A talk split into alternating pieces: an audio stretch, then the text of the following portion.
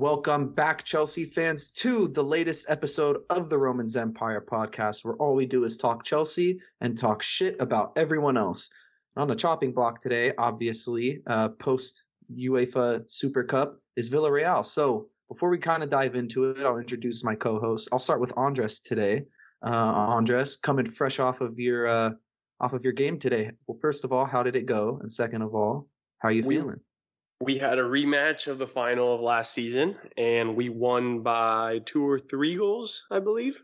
Mm. So, um, great, great game, but I my body's really feeling it. I've been uh, up since five fifteen. I worked out with our trainer, then I went to work, then I coached, and then I played. So, yeah, safe to say that I'll be sleeping like a baby tonight. Sam, buddy, how's it going? We're the champ champs of Europe, Zach. We are Champ the champ champs. champs. We are not just the champions of Europe. We're now the, champ undisputed. champs. We're the undisputed Uh-huh. champions of Europe. I wish I had the Conor McGregor soundbite where he goes, "The double champ does what the fuck he wants." hmm That's us right That's now. where we we're can do whatever the fuck we want. Yep. Roman Abramovich, he does whatever the fuck he wants. He wants Lukaku, he gets it. He wants Jules Koundé, we'll we'll talk about that later. we'll talk about that later. But yeah, I uh, I had to take off work to. I, ho- I hope none of my bosses listen to this, but I had to take off work to watch the match, and it's the worst when you know you're taking off time off work and it goes to extra time and then it goes to penalties. It's like, come on, like I was I, I allotted myself you know 90 minutes plus plus halftime to get off work and it ends up being a three hour long match. It just ruins everything. A little But, extra uh, PTO some- usage there. I don't get PTO. I'm on salary, so Oh, there you go. I work. They make me work as late as I have to.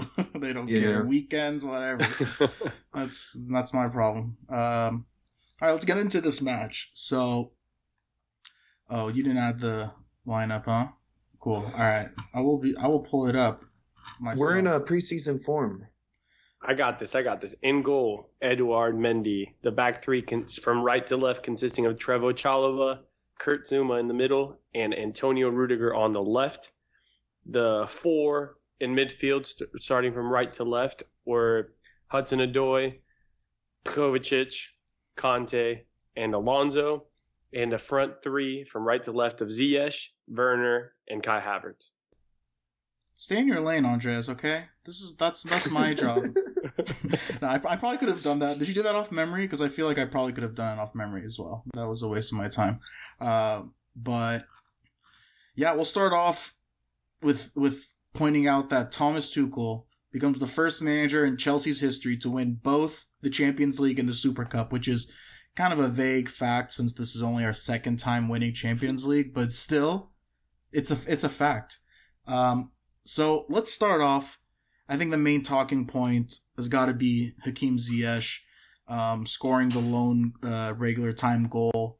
Um, he's been on fire lately in this preseason.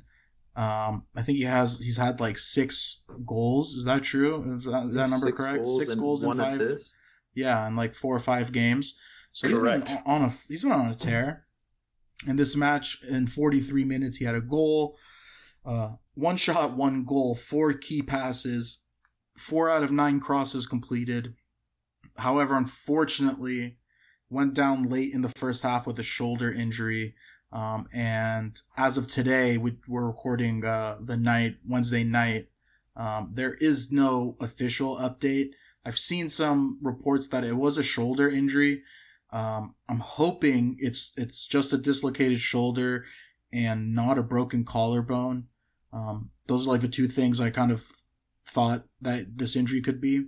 Broken collarbone would obviously be a long recovery time, but dislocated shoulder, um, you know, if he doesn't get surgery, that's just a very high chance of him repopping it out. You know, once you once you've dislocated once, that tendon becomes loose, and you know if you don't get it surgically repaired, it's just it's just waiting to pop out again. Um, so it's it's it's very unfortunate. This is the second year in a row where Ziyech gets hurt in the preseason and is not healthy for the beginning of the regular season, and uh, it really sucks for him in the sense that we've got Lukaku coming in, and we've already got this this.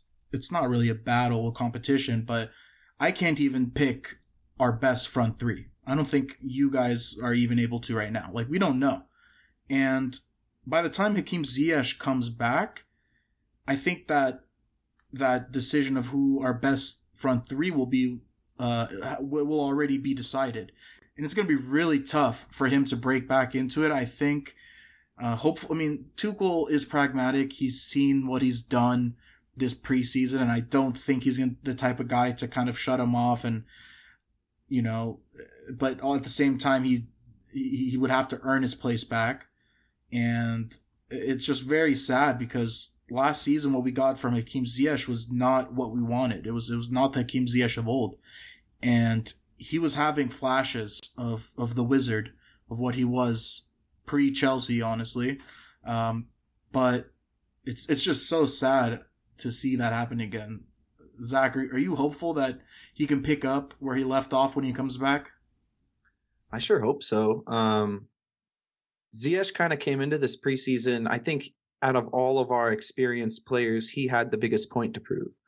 Um, you know, granted, he already has a, a, pretty decent reputation amongst Europe for his past Champions League performances, but last season's his first year at a giant club like Chelsea, and obviously, like you said, it didn't go the way he wanted. So he comes into this season wanting all the smoke from everybody, and I think you kind of saw that in his celebration too. A little bit of frustration that he let out there.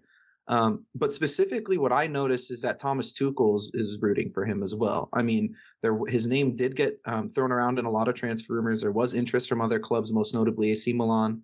We've uh, we just we've opted not to sell him and keep him in our squad this year.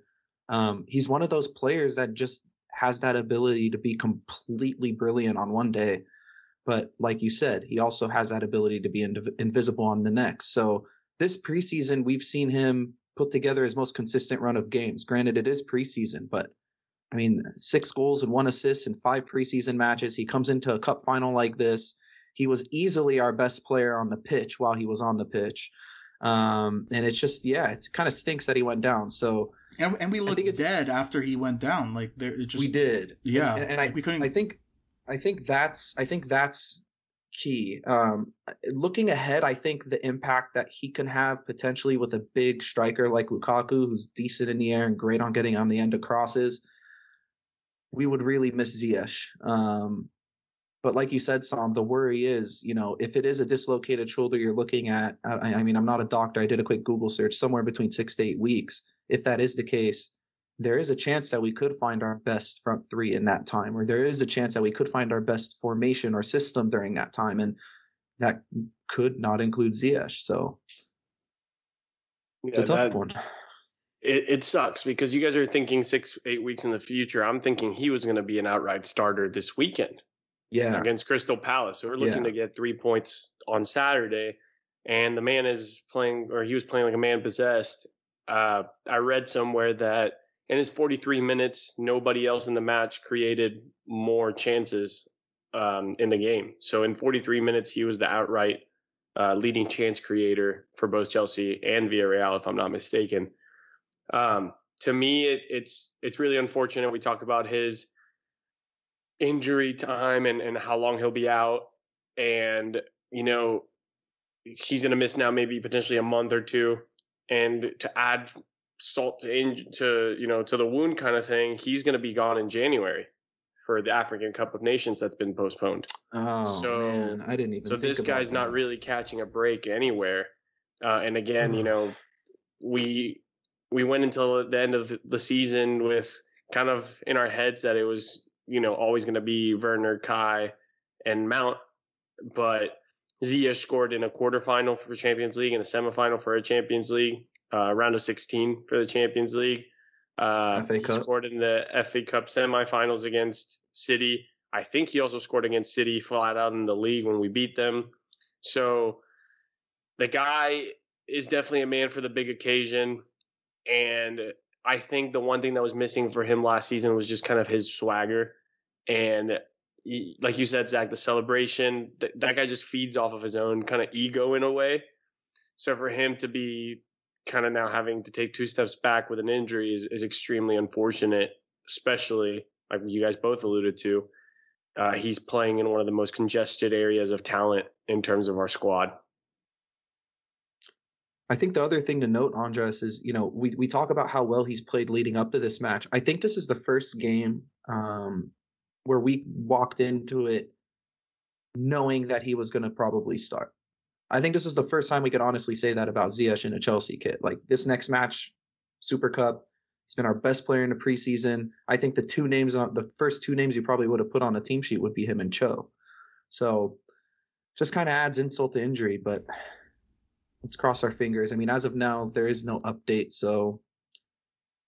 But but the thing is, I don't know if he comes off unless it's uh, either a dislocation or a broken collarbone. I mean, if it's a sprain or something like that, or a bone bruise, then he should Yeah. probably Yeah. stay on. We'll, we'll have to see. A buddy of mine sent me a picture of him with a trophy, and he just had a sling. Uh, Mhm. He said it doesn't look like a collarbone. I don't know how much more restraint you would need to put on a player or like on a, on a person when the collarbone breaks. But he was think you standing. your arm at all. He was Yeah. standing straight up, like he was just Yeah. walking around. So it it must have been something shoulder related.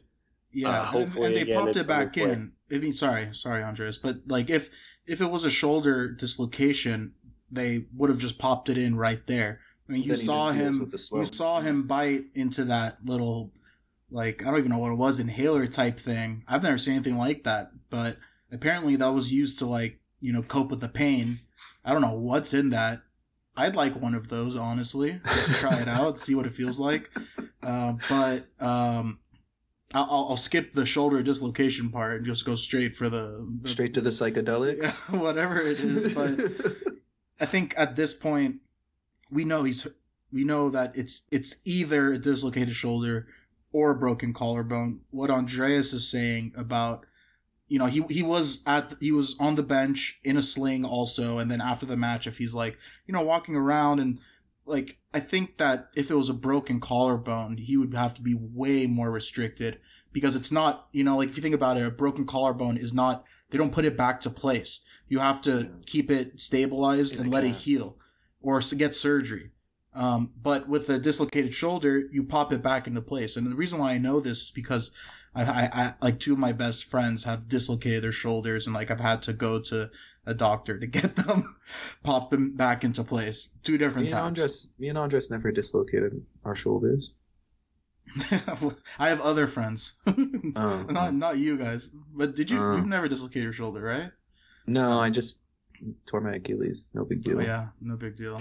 young young Ruben Loftus Cheek. Um, so l- let's get into our first Twitter question. This one is from Ronnie Ashworth at Huey98758.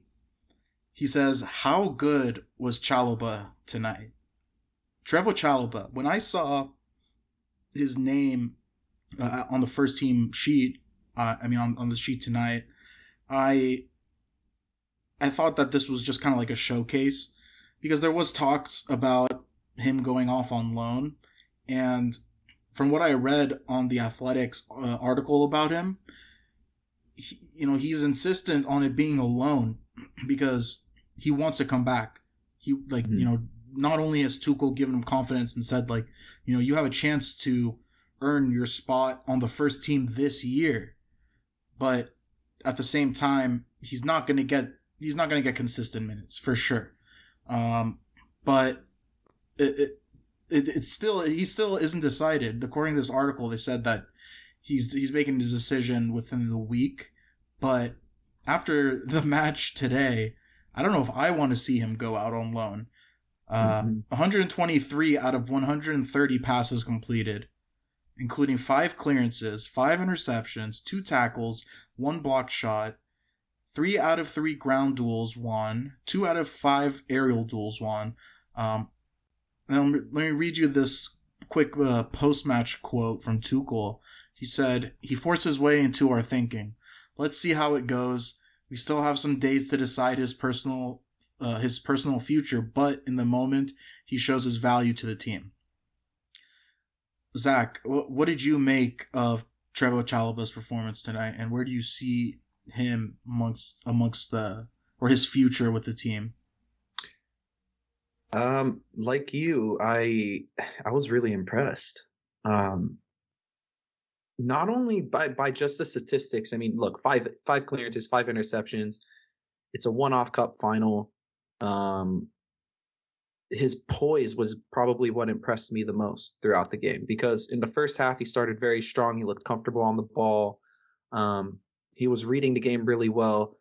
Um, and then the second half comes along where when Villarreal starts to get on the front foot and put us under a little bit of pressure. And honestly, they did make him uncomfortable at times and they did put him in a couple awkward positions. I know he lost possession a few times, but the point is he eventually got his shit back together and finished out a very very strong performance and that shows maturity in his game even at a, even at that young age so um, the guy's had experience here there and everywhere i mean he's played in the championship before at center back um, he's done a job there. He's he's he's gone to france and played a lot of cdm he did a job there as well. And um, I, I think he has a future here if i'm going to be completely honest. Um, it's a tough one to decide whether or not i want him to go on loan this season. My gut's telling me yes, only because um, I think he can be a starter week in and week out on any team that's not competing for the title. Um, I don't think he fits in our best 11, so it would be kind of unfair to him to keep him around. But on the flip side, I wouldn't put it past him to maybe earn a spot in our first 11 at some point. The positions he takes up defensively are really, really impressive. Most notably, there was one clearance, I think it was the second half, where it was a, basically a bicycle kick.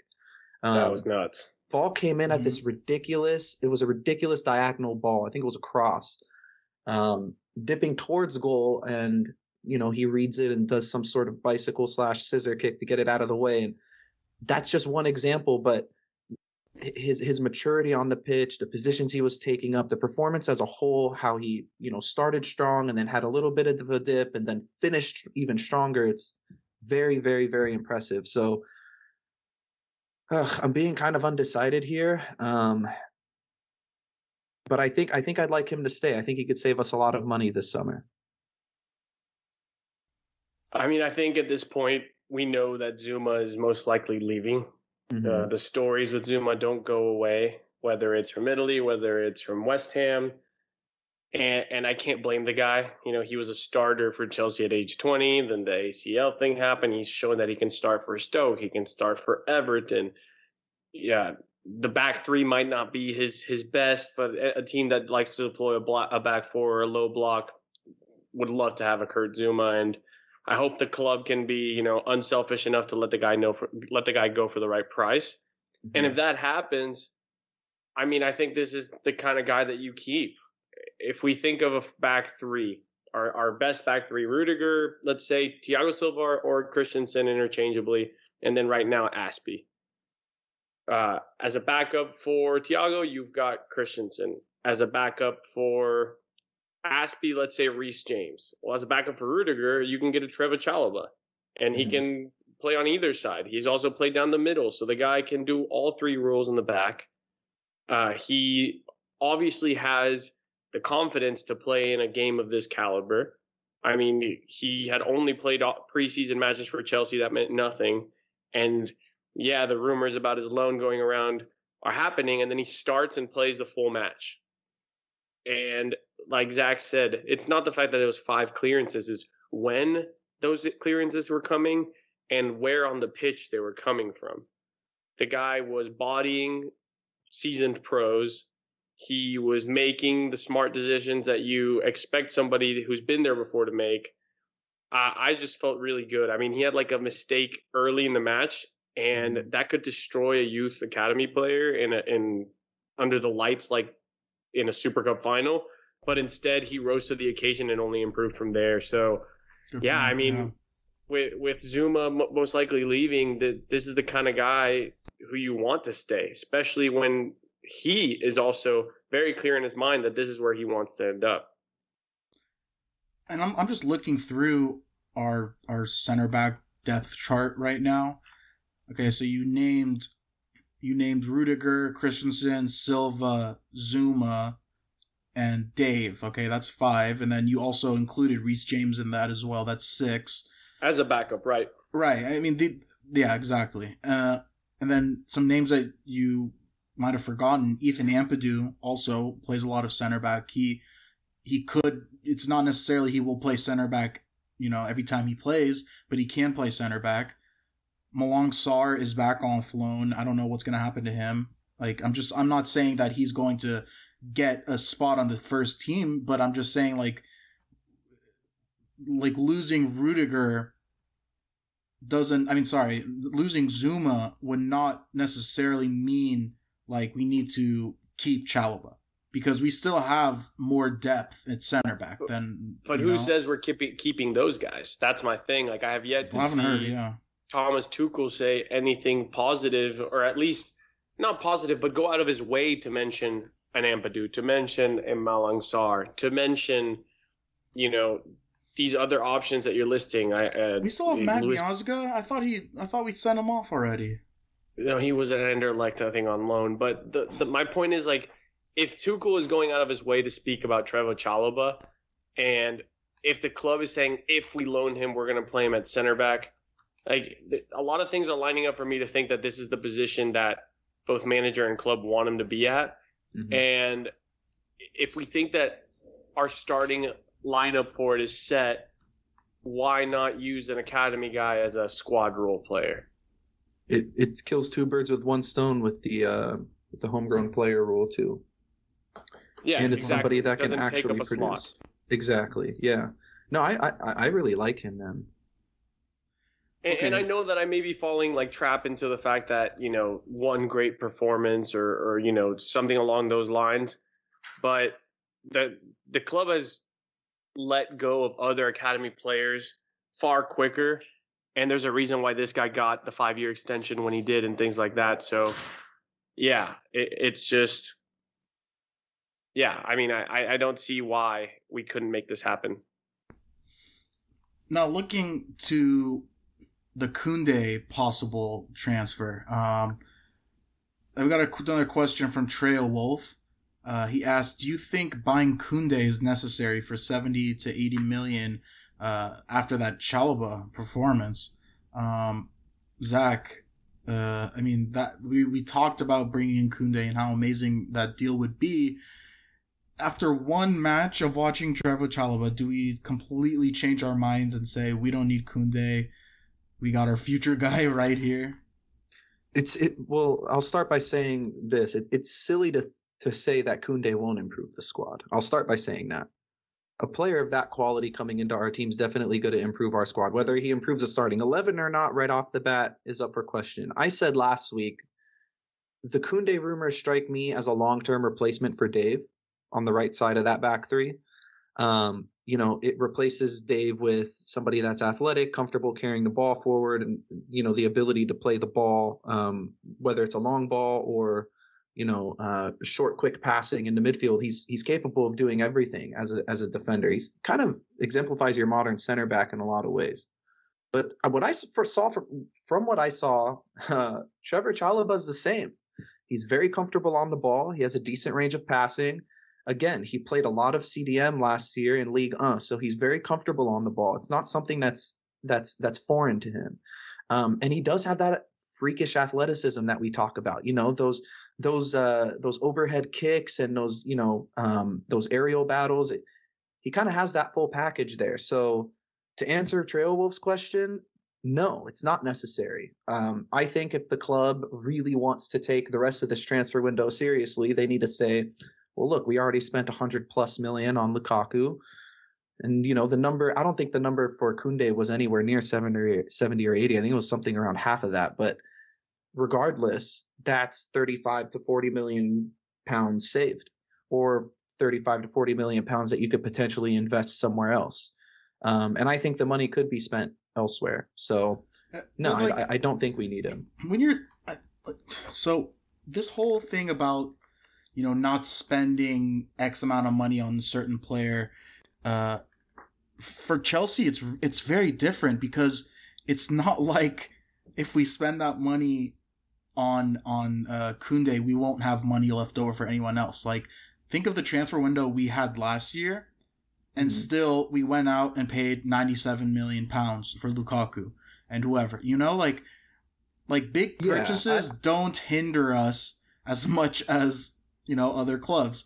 Yeah, Uh, I, so I so get like that. so like so this my point is if the club is willing to spend the money that it takes to bring in this talent it's not our money. The fans aren't you know trying to balance a budget. And we can't say oh no Jules Koundé that, that's way too much money for him. And we don't need to spend that money for him. We have we have talent you know? It's like we can make up for it with with what we have.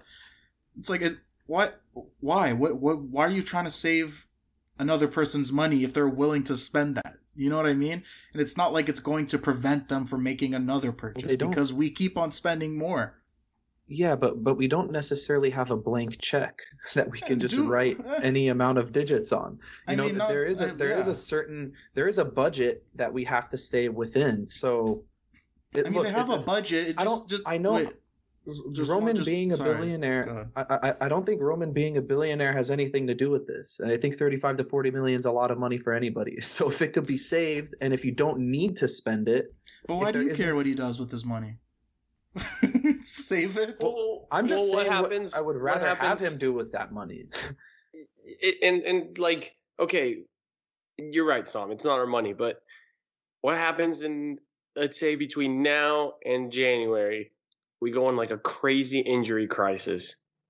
That's money that could have been like in case of an emergency, break the glass, or you know, from now to next year, who knows who the next prospect in this crazy position is, or mm-hmm. God, Lord forgives, one of our main players who's getting up in age, either in Azpi or Thiago, decide to, to you know, retire. Like I, I, I don't know. I'm, I'm throwing these in, hypotheticals. in all out of those circumstances, I I 100% believe that Chelsea would be able to put up the money to buy it. Like like the situation with with Haaland where the asking price is just too much for what it's actually worth. It's not that Chelsea can't afford it. It's just that what you're asking for is is way more than what we're willing to spend on him, you know? So that, right. that that's the only difference. It's not like they don't have the money. It's just that it's it's out of market. So what if you have a 80 million talent right here in front of you, and you don't have to pay 80 million for it? That's my point. What if we had two eighty million dollar talents? We don't have. But he's not- only he's 11 not- players. He what's becomes an 80 million dollar players. talent, and then only we have a 11 buyback players can be on the field, and only three can be subbed in during the Premier League. Like I get that we have a lot of competitions, but at the end of the day, that's the better he- point. yeah, we have 40 something players still in the roster right now. See, Like, we're- I believe that the camp has 40 players, 22, 23 realistically stay. Like, again, we we talk. We had this whole podcast uh, two weeks ago about the youth and what we should do with the youth. In this case, they're not. Trevor Chalobah's not giving us an ultimatum. He's even saying that he'll go on loan again. Mhm. But if the opportunity presents itself and he's earned a place to be part of the squad, because he's not asking to start like Livramento or, or Lewis Bate or, or Marc Guéhi, he's willing to earn it. I think that makes a world of difference whether or not you keep him. And again, Koundé, you sign Koundé, he still needs to jump Azpi to start into the, the team. Mhm. So it's just like a lot to go for 80 million. Again, this is Treo's uh, price tag, but you would expect that would mean instantly, without debate, you're a starter. And, and I don't think that's what we're doing with that number. I could see I could see what you're saying though, Sam, because uh, Andres, I think Sam's looking at the long term with Thiago Silva and Dave specifically. Two, three years from now, I'm not expecting both of them to be at the club. So in that case, assuming you know one of our players with a buyback clause doesn't pan out, let's say Trevor Chalobah works, in three or four years from now, we're gonna have a 31 or 32 year old Rudiger who might not be at the club anymore. We're gonna have a 30 year old Christian, or uh, a 28, 29 year old Christensen and that's about it. And Trevor Chalobah. so then at that point, we're eventually going to need cover. But the thing is, and, and here's my issue with bringing in Koundé, and this is the only, this is one of the other things that we haven't really mentioned yet. Ruffling feathers. If you bring in a guy like that, and I know Trevor Chalobah is not necessarily throwing a hissy fit about getting playing time or anything like that, um, but guys like Dave, guys like Christensen, who does slot in on the right hand side at times, um, even a guy like Rudiger, how do you think they're going to feel? I mean, they just won the Champions League with the best defense in the league since Tuchel came in. I think it's the best d- defense we've seen in Champions League history or something like that, right? Had I'm not mistaken. sheets or something. Yeah. Yeah. So, so I mean, you also have that as well. So you have to balance the whole: Do we need this guy? Do we have to spend this money? And is it gonna is is it gonna ruffle any feathers? Because this team does have a great chemistry going on. And, uh, and and again, like, sorry to keep adding more things, but Jules Jules Koundé, whatever, however you say it correctly, I'm sorry, I, I'm not a fluent French speaker by any means, but he's 22 years old, coming into the Premier League, which is the most physical league in the world, with an 80 million price tag. That in itself puts a target on his back. We don't have the most patient fan base by any means. Now, if you have an academy kid who you didn't pay for, who's grown up Chelsea, if he messes up, he gets far more backing than the 80 million euro player that was bought instead of trusting our own. So again, I think it's the path of least resistance to when when we're not even looking for a center back that badly to to continue with your own guy. As much as I still rate Jules Koundé, and I'm not going to be upset if we sign him, if you're asking me to do one or the other, I'm starting to lean more in, in the Chalobah route because I also don't see any other clubs going for Koundé this very moment. Well, And I Real know that Madrid, can. Real Madrid is reportedly is is going in on on him as well. But I think, and which I think is another reason why Chelsea would want to sign him now. Quick question: Do you guys think that Jules Koundé, Jules Koundé's price tag will be more or less next season? You're muted, Zach. Zach, you're muted. There's a chance it's more. Damn it! Yeah, I was gonna I was about to go on a good one, but yeah, I think it's gonna be more. Okay. Um so that that's another reason why you would want to do it now. But I also think that the deal is a year too early. Like I think that if we could if if if he doesn't bought by Real Madrid and this is one of those deals that we can agree to in January for him to come next season um, with this team being another year older and you know I, and the weird thing is like Chalobah and Koundé are the same age. They're both 22 years old. So it's not like you're bringing in someone with much more experience. Like Koundé does have Champions League experience. He does, you know, Plays for the national team. yeah, yeah. So he does have more experience in that sense, but it's not like he's some, you know, stalwart kind of, you know, guy who's proven himself as like a for sure kind of thing as well. I mean, Yeah. that, that's why. That, I, but I, I think it's a it's a year too early, and I'm with you, Zach, in the sense that I would not be upset if we went out and bought him because he wants to play for us. We've already agreed to personal terms, with him. Right. So you know, Yeah. it's just a matter of He rejected I- Spurs. He's basically like proper Chels. Yeah, I mean, the, the, He said he wants not really saying much. Rejecting Spurs, like, yeah, who wants to play for them? Um, except for who's the guy? Christian Romero. Who's the guy? They they just signed someone. 150 million. Yeah, the Atalanta center back. the Argentinian Ben White. the English Ben White isn't isn't all that much. I wonder what the Argent the Argentinian version is like. Did I say that right? English version? Yeah, I think I did. Yeah. All right. Um, so going back to this match, um, in the second half, we really looked dead without Hakim Ziyech. Villarreal really dominated us, um, and you know they had a really nice link. Like there was a certain point where we could not get the ball past our own third, let alone out of the half, uh, out of our own half.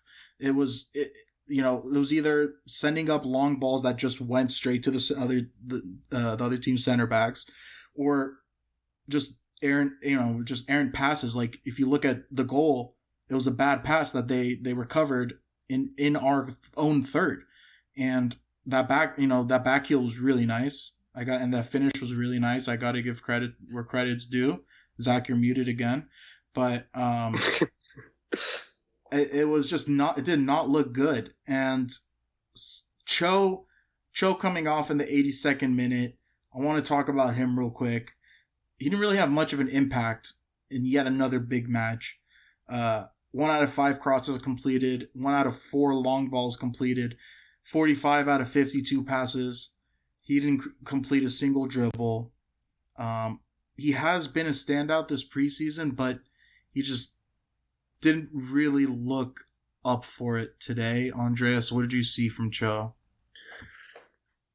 It's just right wing back is just not it.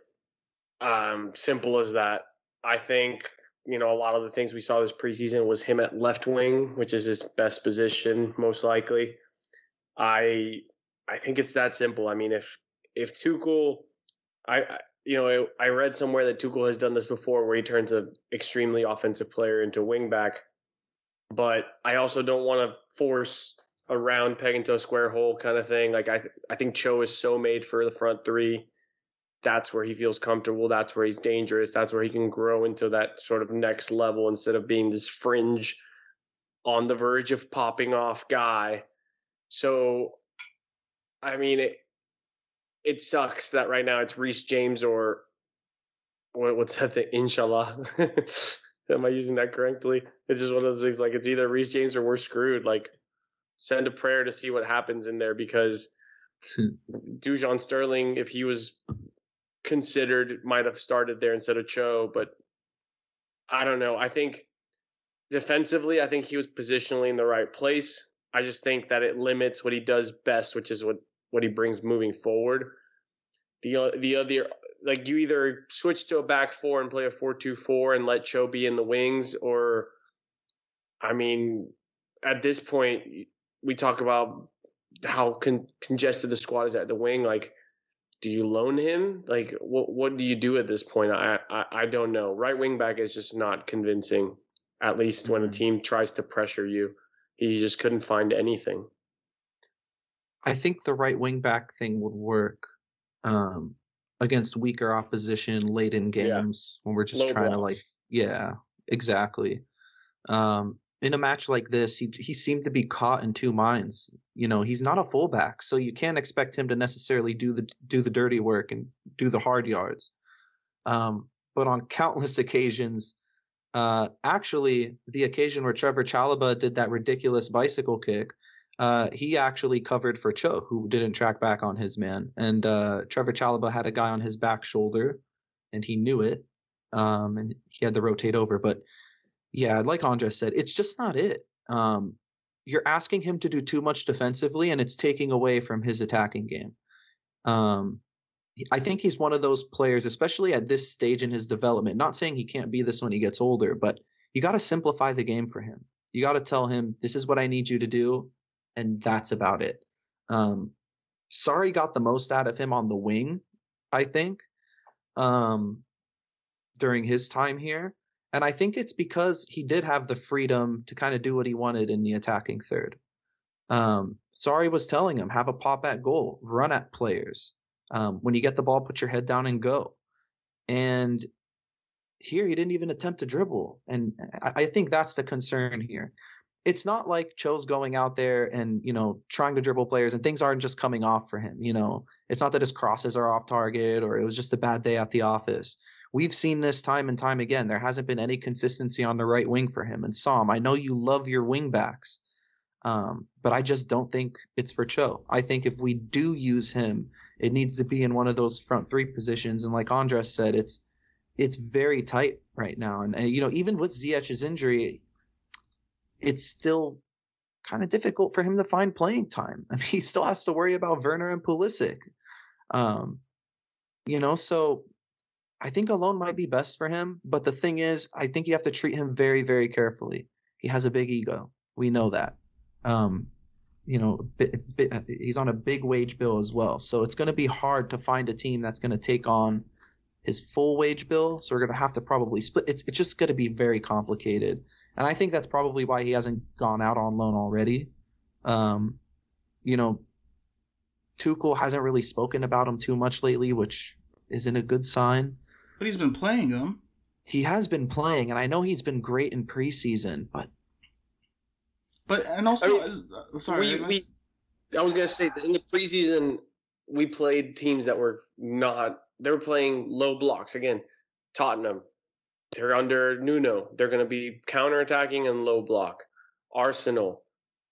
I don't even know what the hell Mikel Arteta's trying to do. But again, like he's getting to move forward more. This was a cup final, and when Ziyech came off, the that's probably what hurt Cho the most. And I just think like obviously Reece James is going to get most of the reps. I just wish we knew. It's just one of those things where like being a utility player may not be the thing for Cho, and, and sometimes you as a young player you want to say yes to whatever happens. And I, I mean, there's nothing he can do if he wants to be on the pitch. He's going to play where he's told. But I'm hoping that like as the season progresses, it's further forward. Like I don't want to go into a competitive match where the other team is coming at us and and it be Cho out there. Like I want Cho closer to the middle you know, like between the half circle of the box and the edge of the box dribbling at people, not mm-hmm. outside of the right by the corner flag. Like I want him in a position where where the only option he has after he beats a player isn't just crossing.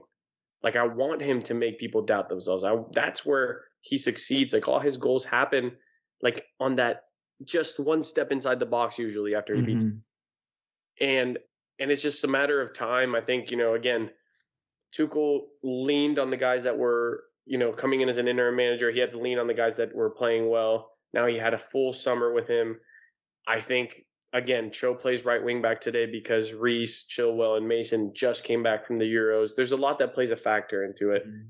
but in the high stake games, I don't think that the move is to have Cho at right wing back. Let me ask you guys something.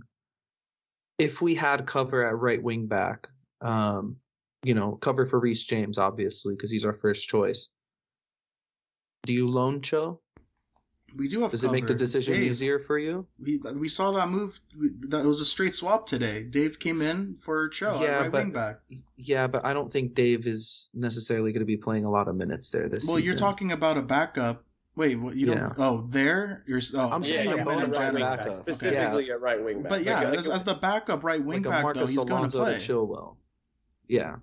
I, I, I think if we ha- actually, if, sorry, let me let me just let me put a caveat to what I just said because I, if if he's going to be playing a lot of center back, then he won't be. You know, we're not going to have him playing there every match, like playing center back, like the right center back, and then play filling in at right wing back when when uh, Reece James comes out. Like we we we do need more cover at right, right wing back. I think you're right. The, the scenario I think Zach is putting here is if, let's say, Tino Livramento decided to stay and he's fine at deputizing behind Reece James, where does that put Cho in the squad? And, you know, there was talks at one point that we were trying to use him as part of the Haaland deal and send him on loan as a Sancho replacement. Like, we know that he's valued highly elsewhere, but we're not willing to sell him. And at this point, like, you want the kid to get minutes and on, to me, like I want him to get minutes in the right place. Like I, I don't want him to be, you know, grow to be this player who doesn't know what his best position is. Because I think that if you groom him at this young age to be specifically a winger in the front three, that's going to do far more for his career than, oh, he can play a little wing back. Oh, he can play a little bit on the right. Like, like, do we really want Cho's legacy to be Victor Moses? Like, honestly, like that's not what I expect him. I want him to be up there with with like Rashford as being regarded as this like up and coming killer winger. That's what I want for him. So it's tough. Like I, I just don't want to see him primarily be at a wingback position this year. I'm down for the loan spell as well. He needs playing time. He just needs it, and I don't see. Uh, yeah, as a wingback, as a wingback guy, uh, Zach, uh, he's not that. That ain't it. I don't think he's a wingback. Like, and I think that like if he keeps on playing there and you know like gets more experience, sure he'll eventually become a, probably a, a, a better wing back. I don't know if that he'll be an elite one, but I'm with Andreas where I wanted to play where he's best at. I want to mm-hmm. play on the wing, and that that's probably the best move for him. All right, let's let's move on.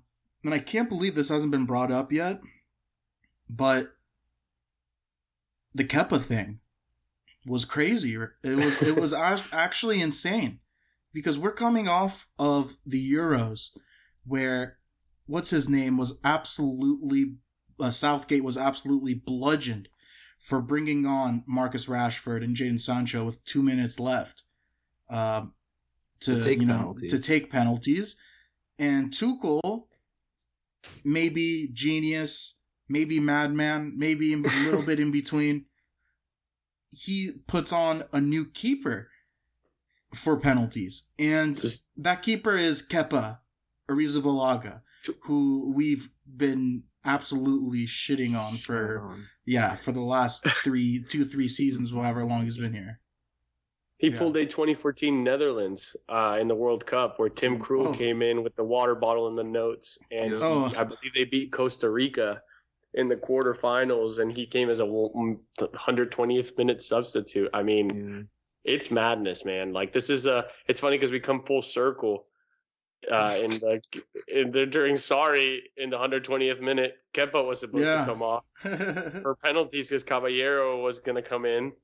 And now here we are with him on the opposite side of things. And Edouard Mendy was a complete gentleman and just clapped him in and hyped him up. Yeah, and which And- makes more sense because like the Caballero thing, taking off Kepa for Caballero, like Kepa is small. He's six feet tall.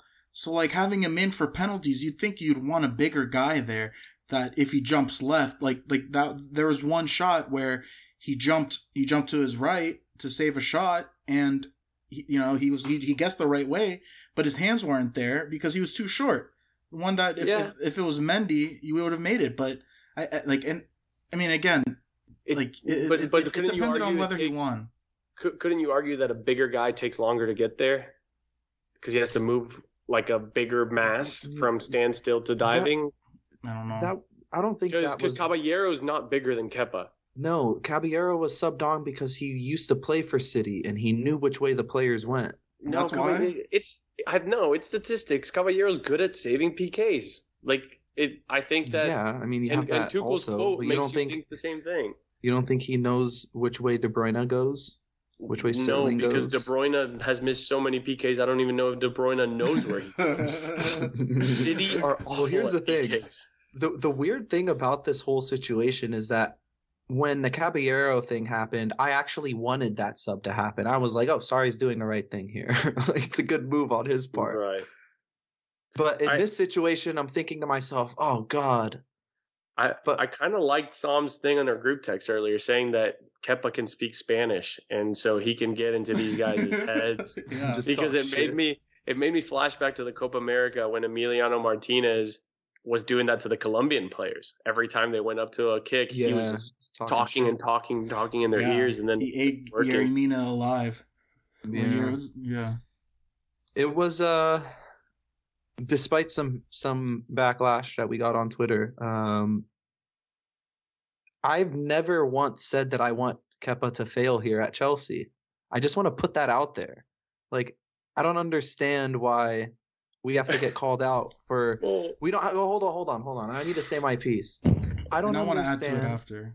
I don't understand why we get called out for talking shit about Kepa when he actually played bad. Yeah, and, and it's absurd. Like when he when he gets put in, what do you ex- what do you want us to do? Root against him? Against him? Like like oh fucking win I- this he- game, man. just I, I want I want to be proven right so bad that I want Chelsea to lose in a penalty kick.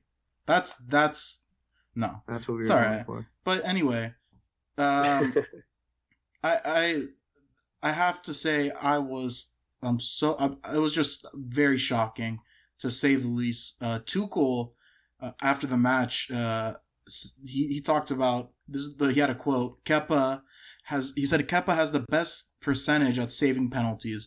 The analyzing guys and goalkeeping coaches showed me the data. We spoke to the players that this could happen when we played knockout games. It's fantastic how Edward accepted it. There's proof that Kepa is better in this discipline.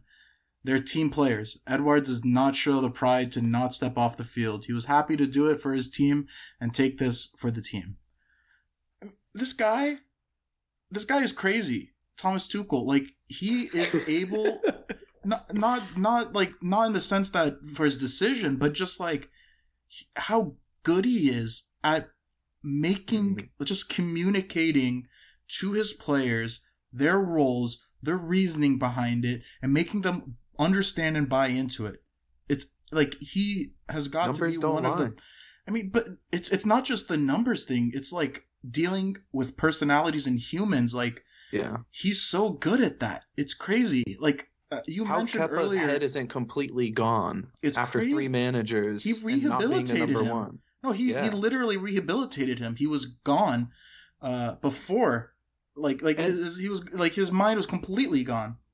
And with that being said, um, just to kind of end off my, my my rant, like good for Kepa. I'm fucking happy for him. Like, and, and I'm actually proud of him as well. This this shows a lot of character.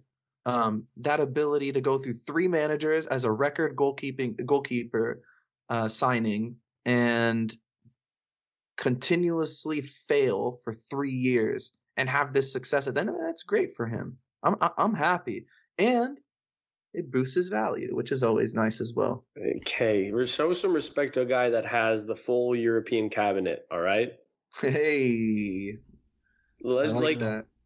Kepa's Yeah. got the Europa, the Champions League, and now the Super Cup. Like, Yeah, uh, good, good for him. I mean, Sam, you talk about uh, Tuchel talking and, and being able to explain things. How about the fact that the manager doesn't have, you know, this ego to say no, Mendy's my guy and I'm sticking by him, and he listened to his assistants and the Mhm. numbers that proved otherwise. Like that's that that takes guts and it and it takes also like a a team approach to things like it's not just me versus the world like i have a staff for a reason and i'm going to listen to them so that's that's class on thomas He's Tuchel. such a such a great manager. I'm so happy to have him. Uh, we we got we got uh Ron, aka Bone Daddy Cool, aka Bone Daddy Deluxe, aka Bodie, Bone Daddy Supreme. He chimed in. He said, "Kepa appreciation post. How big was this for him? Does this make does this make us all feel a little bit better inside with Mendy being out when the African Cup comes around? And is this the closest we've had uh, sorry. And is this the closest team we've had since the days of the spine? The camaraderie on this team is so infectious. Hashtag rep ultras. That, that's what I was talking about, like the camaraderie and the closeness of the team. This has a lot to do with what Thomas Tuchel is, is, is implementing and his his ability just to be open with everyone. And Zach, like I know earlier you, you said that, you know, Cho has an attitude problem or, you know, like an ego or whatever. Um, I never really noticed that from him. Like I never picked that up. And I feel like this last season, when he was actually fully healthy, he had even more of a right to act out or to Mhm. you know to speak out. I never heard him speak out anything like that. Like think about that time where you know he he got subbed in at half and then got taken out like 15 minutes later, and him and Tuchel were fine. Like yeah, that that is that's absolutely insane. If you think about the egos of professional, Professional. athletes like and being able to you know make them modest and humble them and to make them realize oh it's just it's it's bigger than me. It's it's it's the team. It's everything you know? There's a reasoning He- for all of this. he definitely meditates. He has to He strikes me as a man that meditates. Th- th- Yeah. That's the only way you can you can really, you know, juggle all these personalities. It's I can't say enough about the guy. Um, but yeah, I mean, I, I agree with Ron. I think mentioning the African Cup of Nations is is important because that is a period of time where Mendy is going to be out. Um, so we are going to be counting on Kepa in that situation uh, to to you know deputize for him for a few weeks and Yeah. you know, in all fairness to Kepa, there's your chance. You No, and, and and you want him to come in with full confidence, right? So at least we know that like, you know Tuchel's going to give him his the right to play. I don't know how many more penalty knockout situations we'll be in between now and January, but you know there's the Carabao Cup and and in December there's the Club World Cup. Like he'll get his minutes, and again. Like I hate to like I need to push back and say like look penalties are one thing a full game is another but a confident keeper is five times better than an unconfident one. So like I'll I'll take any boost that Kepa can get uh, going into that period in January. I like the relationship that Kepa and Mendy have too. That we haven't mentioned that yet. I think Mendy was one of the first players to congratulate him and give him a big hug, a pat on the back. He even tweeted about it and said like, you know, th- this one was on you. Like you, you helped us get here. You know, you, especially considering all the saves that Mendy had during the match. Yeah. He had like four or five big saves. If uh, this isn't an advertisement or anything, but Kepa did have an article in the Players Tribune. Um, if any of you are listening and don't know what that is, it's a sports God. blog. It's incredible. LeBron It's James probably, is in your pocket right now, Zach. Come on, No, man. you're getting it's- paid for this, aren't It's you? probably one of my favorite sports blogs, but but but basically the players write the articles from their perspective, and Kepa wrote about that incident. Um, you know, was sorry um, when you know in 120th minute with the whole substitution thing. So, you know, he shows a lot of maturity and a lot of growth in that article, and and it just kind of carried over and spilled into this game. So, if you're asking me now, um, I know we're fresh off the win, and yeah, I might be still riding high off of it, but I trust Kepa now more than I ever did. I think he just seems to be in a really, really good place here. And when you have a confident player, um, there's really not much else you can ask for as a fan, at least. All right, let's uh let's move on. One last thing uh just to add about about Kepa. I'm just yeah, t- very happy for him. And I thought I thought ever since last season I was comfortable like him making some starts. You know, like what he did during Champions League or or no, the FA Cup, sorry. Um I, I I've already been comfortable with him playing. Um but anyways, let's go. Let's move on. Uh, quick Tammy update. Um, so since we last talked, which was not too long ago, we got an update regarding the Tammy Abraham situation. So um, Atalanta has pulled out, um, and now Roma is. This is the team that Zach said that he hoped he was going to. Um, Hmm. he- th- you know, they just sold off Edin Dzeko to Inter Milan and now they need a new striker. Um, and you know Mourinho out there, uh, he, he's very fond of him as well. Uh, Tiago Pinto, who is the Roma general manager, he is supposedly going to be flying out to London to pretty much to convince Tammy to go play for them because Tammy still wants to play for fucking Arsenal. So apparently the team has uh, the teams have already come to an agreement. Uh, 35 million pounds with a buyback clause. Um, I don't know if that's 100% true, um, but uh, Tammy does still prefer to stay in London after the interest from Arsenal, but you know they would need to sell first before bidding on Tammy because they're losers. Um, but uh, I'm really hoping that this this Roma move does happen, and it would be amazing if there was a buyback clause in it, because I'm not ready 100% to move on from him, but I do want to see him happy, and I think that bringing him into this this Roma side with with Mourinho would be such a great experience for him to grow and develop, and I think like he he could easily bag like I don't know.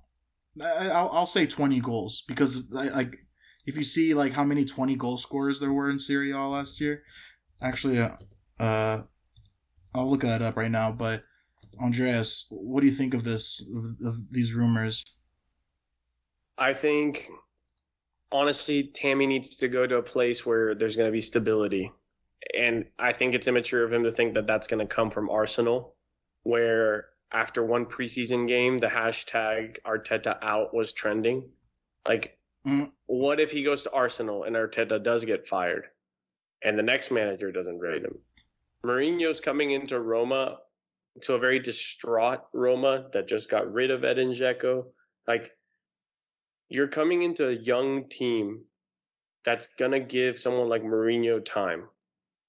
And again, Mourinho got an unknown player for Marseille to become the most lethal finals striker ever in Didier Drogba. Like I, I just don't I don't see how this is a bad thing. And I mean, look at your Chris Smalling revived his career in Serie A. Uh, his buddy from Cobham, Fikayo Tomori, is loving life in Serie A. Uh, like Serie A, uh, unlike La Liga, is trending up, and on I, I can't believe he passed up on the on the chance to play Champions League with Atalanta, but now he can be coached under Mourinho, and a guy that's really to force Tammy to, to learn whether it's a good way or the hard way to expand his game a little bit.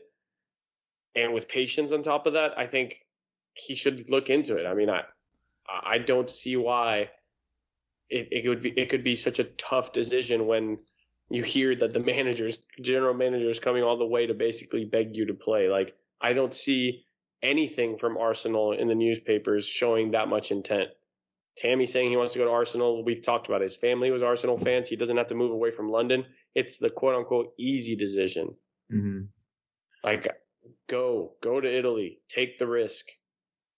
I will like, be, I will be frustrated as fuck if he goes to Arsenal. Not only because it's Arsenal, but like you said, it's a player of his talent needs to be taking up the biggest challenge.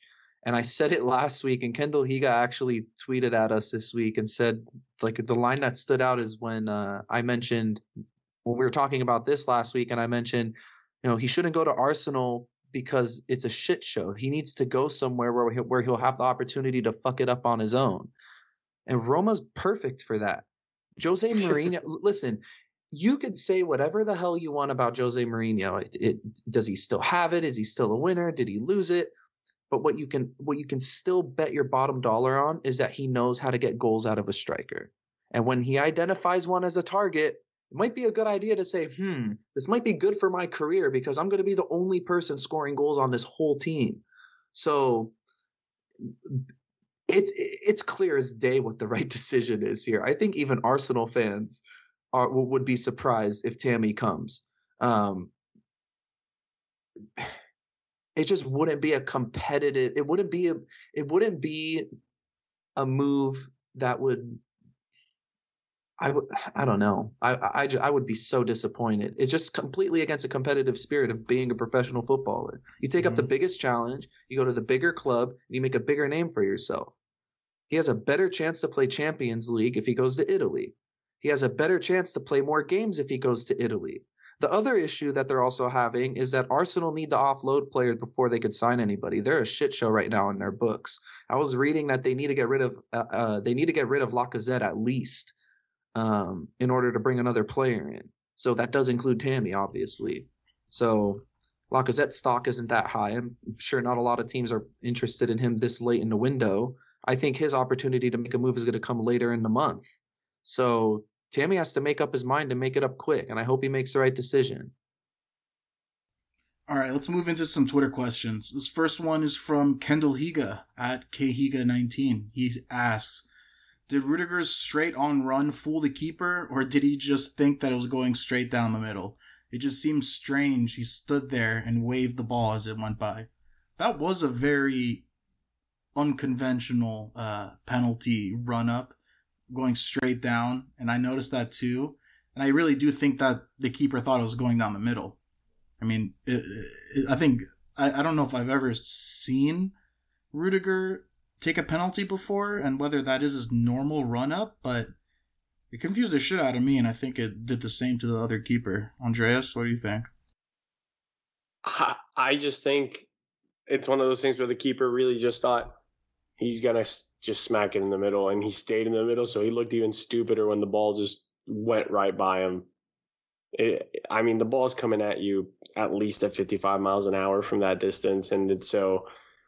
Yeah, I mean, I think he just looked dumb. It's kind of like when mm-hmm. when a when a goalkeeper doesn't dive in a free kick because they're like, oh, I might not make it, or like that ball's not going in, and then it does.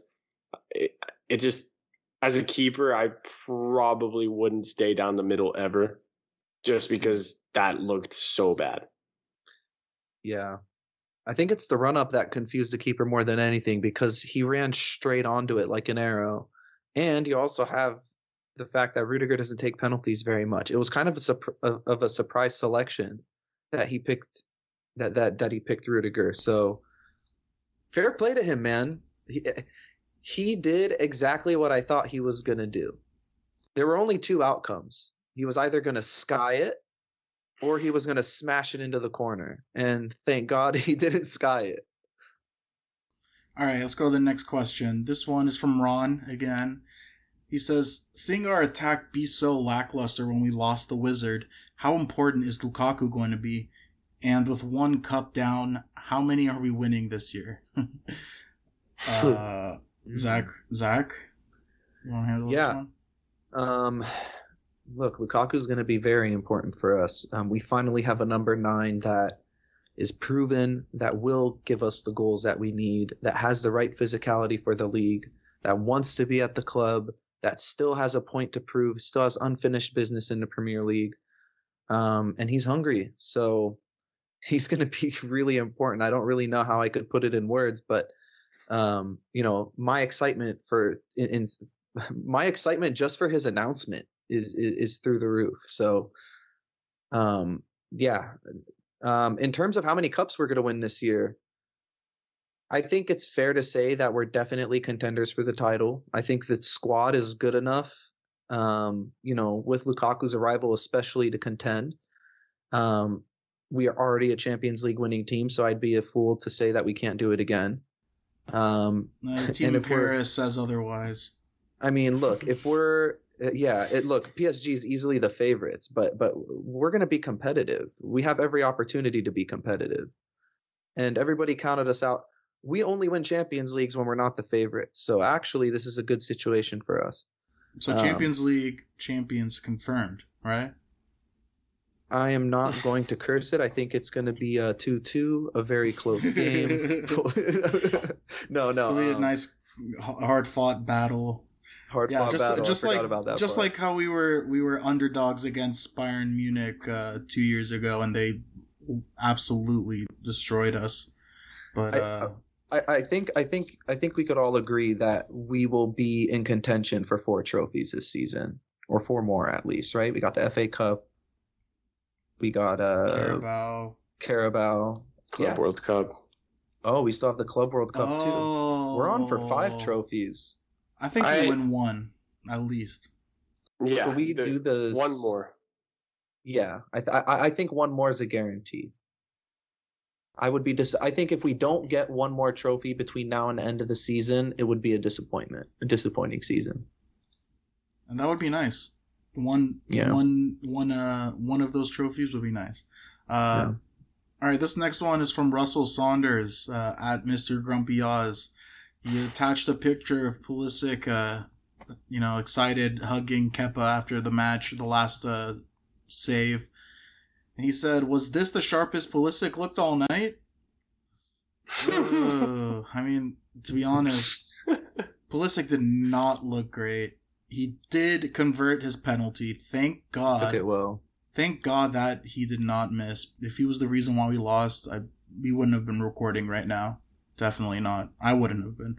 But uh, I think overall he didn't. We didn't mention him at all. But it was just like I, I thought like his positioning, like where he was being asked to play, was pretty weird. Like he was he was coming really really deep to receive passes and like I, I don't know. It was just it was it was a very free flowing position. Like I couldn't tell where he was playing. I know he was like inside right right forward for a lot of it, but he was dropping back a lot to receive passes and to bring the ball how the up.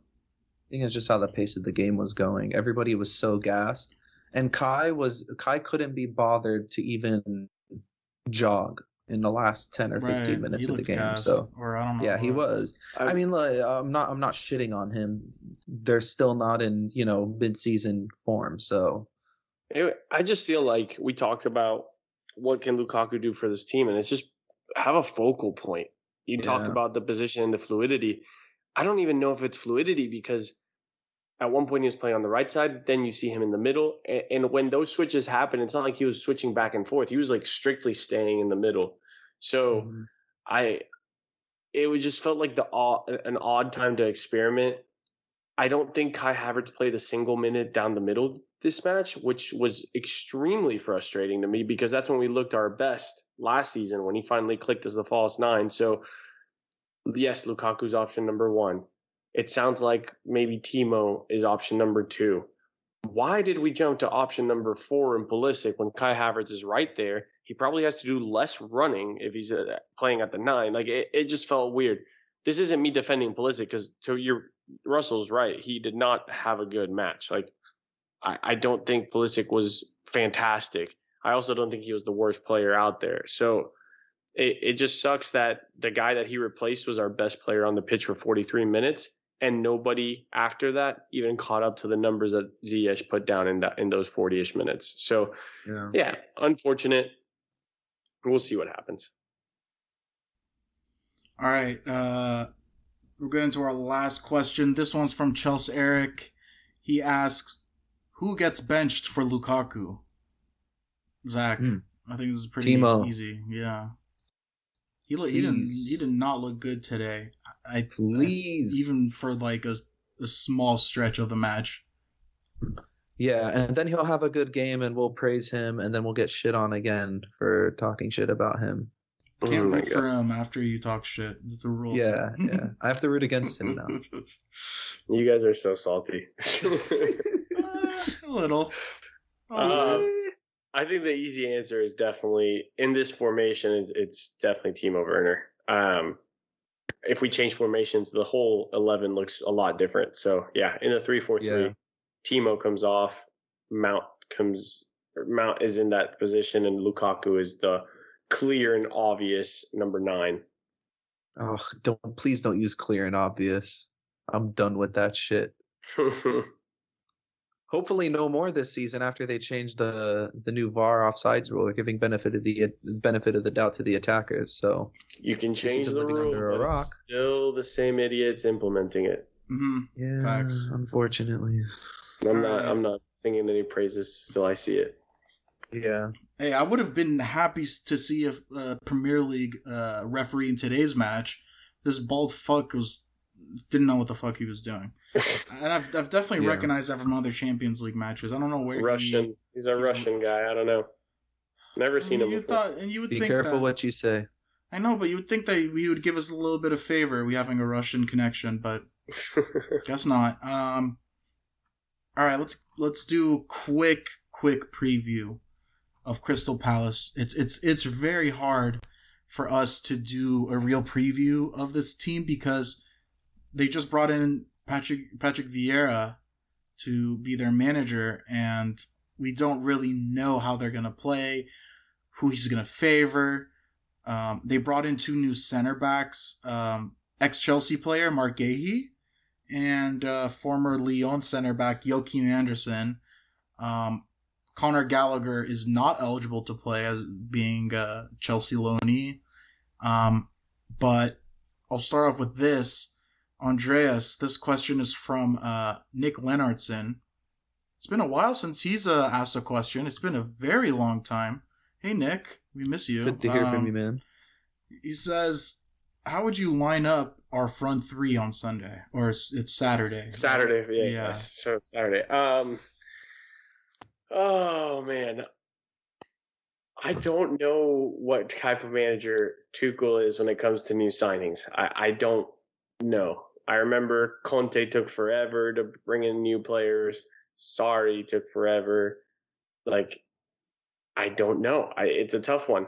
Lukaku had a shorter preseason, much like all the other players who had a deeper run in the Euros.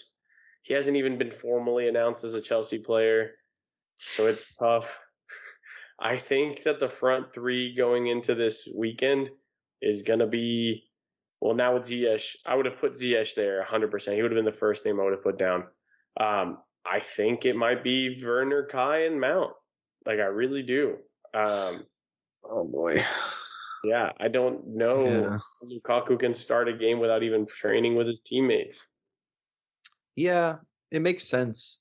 I, I was thinking about it earlier uh, earlier today, and I was just thinking, all right, if I manage this team, what would I do on Saturday? Would I start Lukaku? Would I not start him? And my first instinct was no, uh, for the obvious reasons of he has trained with anybody. Um, but then I got to thinking, and I'm like, man, we spent a hundred million on this guy, and he's not young anymore. You know, he's a proven player. He should be able to not necessarily hit the ground running, but kind of produce from the get go. You don't spend a hundred million on a guy that you know you should take your time for. So I don't know. I, I I'm gonna side with Andres on this one. I think Tuchel would probably take more pragmatic approach. Um, because it's a team like Crystal Palace and because we don't necessarily know what we're getting, I think we would be better off playing a team uh, that we're more familiar with. Um, so yeah, and of course, you know, you always have the option to bring him off the bench. Now, I don't know the rule. Maybe you do, Andres. Chelsea have to register him what, like 48 hours for him to be eligible to play at the weekend? I mean, I think if he was in London today, I'm sure the registration already happened. So I think he can Yeah. play. So I, I mean, tomorrow we'll probably finally get to see the the you know little minute video that everyone always posts when a signing comes in. He'll have a squad number. Yeah, I Hopefully, we wake up to it. he yeah he should he should be on the bench. I I I'd be shocked if he's not. Yeah. Ooh, wait, hold on. Here's a here's a question. What number will he be? Because I mean, Tammy's still the number nine. 18. Bring back the OG like Messi style, his debut number for Chelsea. We don't have might wear like. I don't know. 18. Yeah, what number is he gonna wear? I'm hoping an it's 18. Let me see. I'm confirming to make sure. Yeah, I don't think we have an 18. It's available. All right. That's 23? that's my guess. 23 is uh the wait, we don't have It was Gilmour. huh? 23 was Yeah. Gilmour, but you don't give 23 to a striker. Why not? Who cares? You're right. I mean, Messi is wearing 30 right now. It was his debut number. That's what I'm saying. Pull a Messi. Use your debut number. Yep.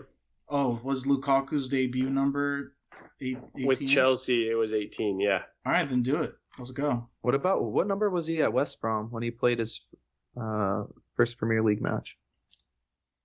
Uh, let's asking see.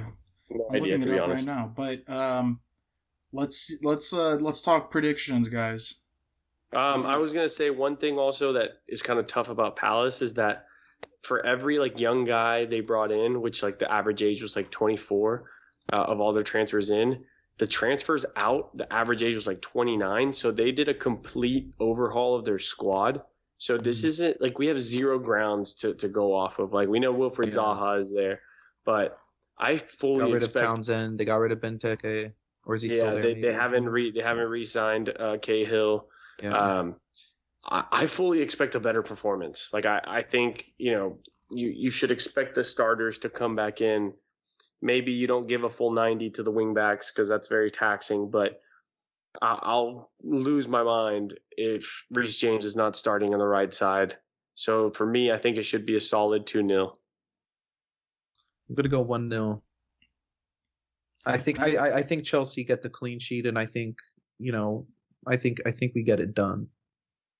So I'll go one 0 By the way, Lukaku is 20 at West Brom, and that's Cho. So Yeah, he can't be 20 then.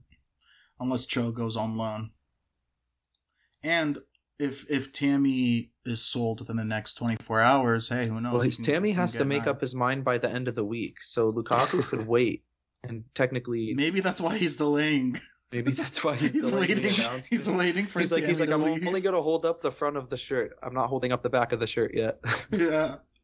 We'll decide on the number later. Or Yeah. he'll be number three, just like Look, just like the rest of the that's team. probably- Everyone's number three. I'll be kind of annoyed if we have like a marquee striker signing and he doesn't take the number nine.